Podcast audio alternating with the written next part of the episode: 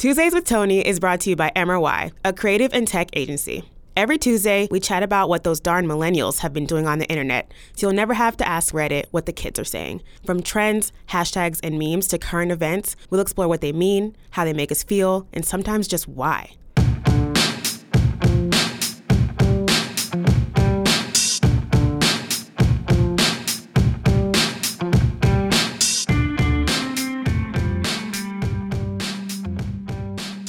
Hello, everyone. It's time for another Tuesdays with Toni. Today I'm joined by two guys whose names also happen to start with T, which is pretty cool. We have Toby Daniels, who founded Social Media Week and is the CEO of CrowdCentric, which offers branded content, experiential marketing, and much, much more. And we also have Tyler Becker, who serves as the director of content and the resident millennial for them. So, can you tell me more about yourself, Toby and Tyler? We can start with you, Toby. Sure. Yeah. Um, so yeah, I'm Toby, uh, CEO of CrowdCentric, founder of Social Media Week, as you've mentioned.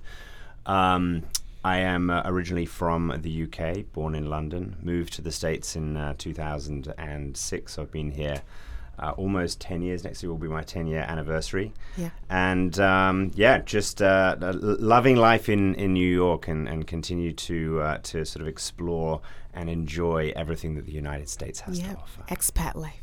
Love it. What about you? Yes, my name is Tyler Becker. I'm the director of content at Social Media Week and CrowdCentric.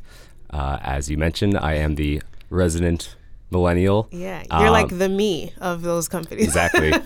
I'm from a much more exotic place than Toby. Uh, it's called New Jersey. oh my god, I think I've heard of it. Mm-hmm. Yep. Okay. Um, yep. And with Social Media Week and CrowdCentric as director of content, we're covering news and trends, and I will do anything it is to get my hands on the next wave of what everyone's talking about. Love that. Okay, so now it's time for the rundown.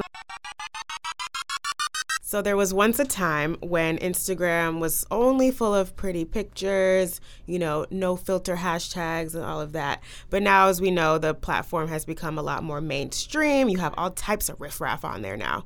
Um, and so now it's a major hub of memes, right? And that brings us to our topic of the week meme gods. Now, as a warning, this may or may not have been coined by our former intern. I don't know if this is a real term, but this is a real phenomenon. So it's used to describe people who have amassed millions of followers on Instagram by posting memes that they typically find elsewhere, and more rarely posting original kind of comedic content. So, who has ascended to meme god status, you may wonder? Um, so, the main examples that came to mind are Fuck Jerry. He has 6.3 million followers on Instagram. That is godlike status. Exactly. There's also the Fat Jewish, who most people know of at this point. He has 6.1 million followers. Who, in my view, he's not actually that fat, but anyway. Yeah, he's more like the pudgy Jewish. Exactly. Um, and then there's like the sleeper beige cardigan who has 1.4 million, but you know he has you know a solid following as well. And there may be some others that I'm not cool enough to know about. So you know, tweet me if you have other thoughts. I- i- is there a threshold, you know, to, to reach godlike status? I think once you have more than a million followers, Okay. I think that's Right. pretty significant. All right, Tyler, we have some way to go. I'm almost there. yeah. Are you? Yeah, I have Tyler's one. much, clo- Tyler's much closer than I am. Okay. Um, so what's interesting about them is that their main strategy is to repost the best memes from more niche sites. So Tumblr, Reddit, Imgur or Imager. I don't even actually know how to pronounce that. Do? IMGR. I okay. and even Twitter, but they see themselves as content curators, and some people disagree. Um, as people tag their friends in the posts that they find funny, they just keep gaining new followers. It's just a cycle that I don't know if will, it will ever end. And here are some quick examples of their content. So the Fat Jewish posted this image that says, "So it turns out that being an adult is mostly just googling how to do stuff." That's pretty relatable. I can see why that was, you know, that was cute. Um, Fuck Jerry says or posted something that he probably got from somewhere else saying, I'm too old for Netflix and chill. Now I want Amazon Prime and commitment, which I'm 100% here for. do you know what Netflix and chill is? Um, I do, um, and uh, my wife and I enjoy uh, participating in uh, in the Netflix and chill phenomena. As do I. Indeed, It's really fun. Not afraid to admit it. Love it. Okay, so as you see, these guys are essentially becoming celebrities and are even partnering with brands uh, because of the reach that they have. So the Fat Jewish has three interns, which I could not believe when I saw that, to help him source his content. And he even gets paid $2,500 to feature brands in his posts. Yeah. And he co created this wine brand called White Girl Rose. Yes. Excellent rosé. Have you tried it? Um, I Yep. drank many a bottle over the summer. Really? It's a very good rosé. Okay. Okay. I'm surprised it's it is good. Yep. Um, Fuck Jerry has a clothing line um, and multiple meme accounts that allow him to work with different brand partners. So they're clearly kind of taking their following and running with it and making bank off of that. I'm kind of jealous. I might be a hater. Um, do you guys have any any quick questions I can clear up? Sounds like you guys are pretty familiar. Pretty familiar. What do should we break, break this down? I definitely have some kind of thoughts uh, on on this whole meme god space. Oh, totally. So that brings us to pass the mic. So, Toby, Tyler, I would love your take on this trend and the whole culture around it. Um, so, Toby, I know you created Social Media Week, which is a huge event that happens every year. And I'd love to know what you think about meme gods. And then we'll dive into what Social Media Week is all about. Absolutely, and, and I think you're going to get two very different perspectives from uh, from me and Tyler. Um, I'll give you a little bit of a historical perspective because we have to actually start with kind of the meme component of this. And Yeah. actually, my, my wife is probably much more qualified to talk about this than I am. She was one of the co-founders of Know Your Meme.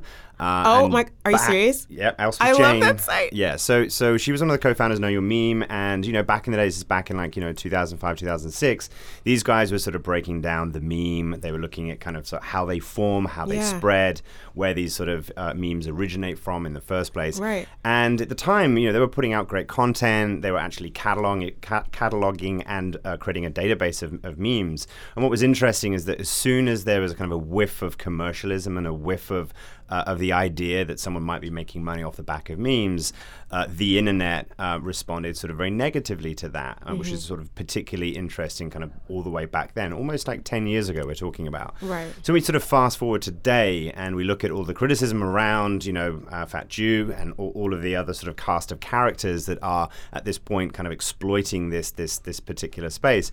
You just have to ask a couple of really important questions to get to like whether this is an issue or not. Yeah. First question is: Is there anything nefarious going on? If they're stealing content, or if they're not attributing where that Which is- content yes. is coming from, or or or, um, or um, who created it originally, that's a problem. Particularly, obviously, if they are making money or amassing audience off the back of that. And of course, we know that has certainly been the case. So, Yeah. so that's the first thing for me. Um, you know, it, that's a problem if there are nefarious activities. The second thing, though, is if it's good, um, it doesn't matter whether they aggregate or curate.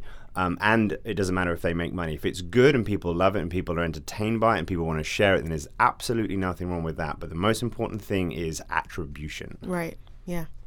That's that's huge. What do you think? I totally Tyler. agree. I think we see it so much that essentially publishers and even us as individuals are aggregating content and we're curating it and we're putting our own spin on it. Yep. But we do attribute it, or we, when we do share a piece of content, we're sharing the original source. What I think is different and you know warrants its criticism from Fuck Jerry from the Fat Jewish Yeah. is that they don't they they pretty much have stolen content directly from people and there are articles Yeah. and examples and several comedians have come out Yeah. saying my tweet was stolen exactly from my account and Mm-hmm. repost, reposted um, so I think for me if they had given credit where credit was due from the beginning I don't think it would have been as bad so Right. I can almost see myself you know applauding their spin and their entrepreneurial rise mm. but at the same time I'm still scowling at them and wagging my finger saying Yeah. no uh uh No, I agree with you. I think I think it's important to kind of like definitely s- celebrate the fact that there's a certain level of kind of you know o- entrepreneurialism behind kind of what they're doing, and there's a certain amount of kind of you know creativity. I think even in just being able to identify and select something that you think other people are going to be um, that will possibly find funny. Um, but but you know it, it's it's so easy I think to kind of just jump on and criticize the wrong things, and I, I think you know this attribution piece is just so Yeah, so point. crucially important. And what's interesting though, this has been going on for years in like the stand-up comedy space. Like stand-up comics are always faced with the uh, problem, the issue of other stand-up comedy co- comedians stealing their jokes. Yeah. And the problem is, it's really hard to prove that someone stole your joke when it's just a bunch of people on stage Mm-hmm. telling jokes. What's really important about what the space that we're in and we're talking about right now in digital is actually it's much much easier to find that original source Yeah. and call people out if they're not properly, uh, you know, um, providing that attribution. Yeah, it's funny because they've been called out many times, but it doesn't seem to stop anything. Like they've, I know from the last time I checked, they've gained a, like a million followers each, and it's just like, can Well, I, I, I think the Fat Jew is, is providing attribution where you know in, in most circumstances. I mean, I, if you look at all his posts now, he's he's providing it now. Is he doing it well? Is he doing it properly? Is that is that attribution actually benefiting the person that originally came up with the content in the first place? Probably not. Mm-hmm. I think there needs to be there, need, there, there needs to be some standards. I think as soon as you introduce the commercial aspect, that's when we need standards. That's when we actually need some kind of like not regulation so much as just something that we can all reference to say, look, this is the appropriate way that you're a supposed to do standard, this. totally. So speaking of commercialism, what do you think about brands partnering with influencers like this? Should they do it at all? What are your thoughts?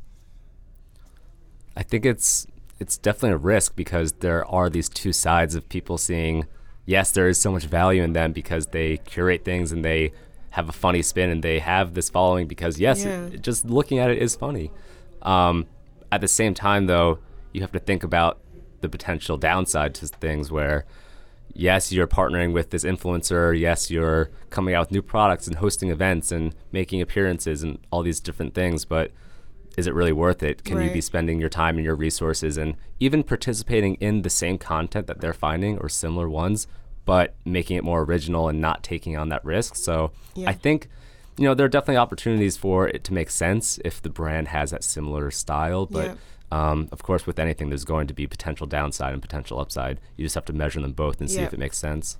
I think that's key, the actual brand voice, if it makes sense, Mm-hmm. you know? Yeah, like I could see like eh, there are some brands that have ridiculous accounts like Skittles and Denny's on Twitter. Yeah, oh my God, Denny's.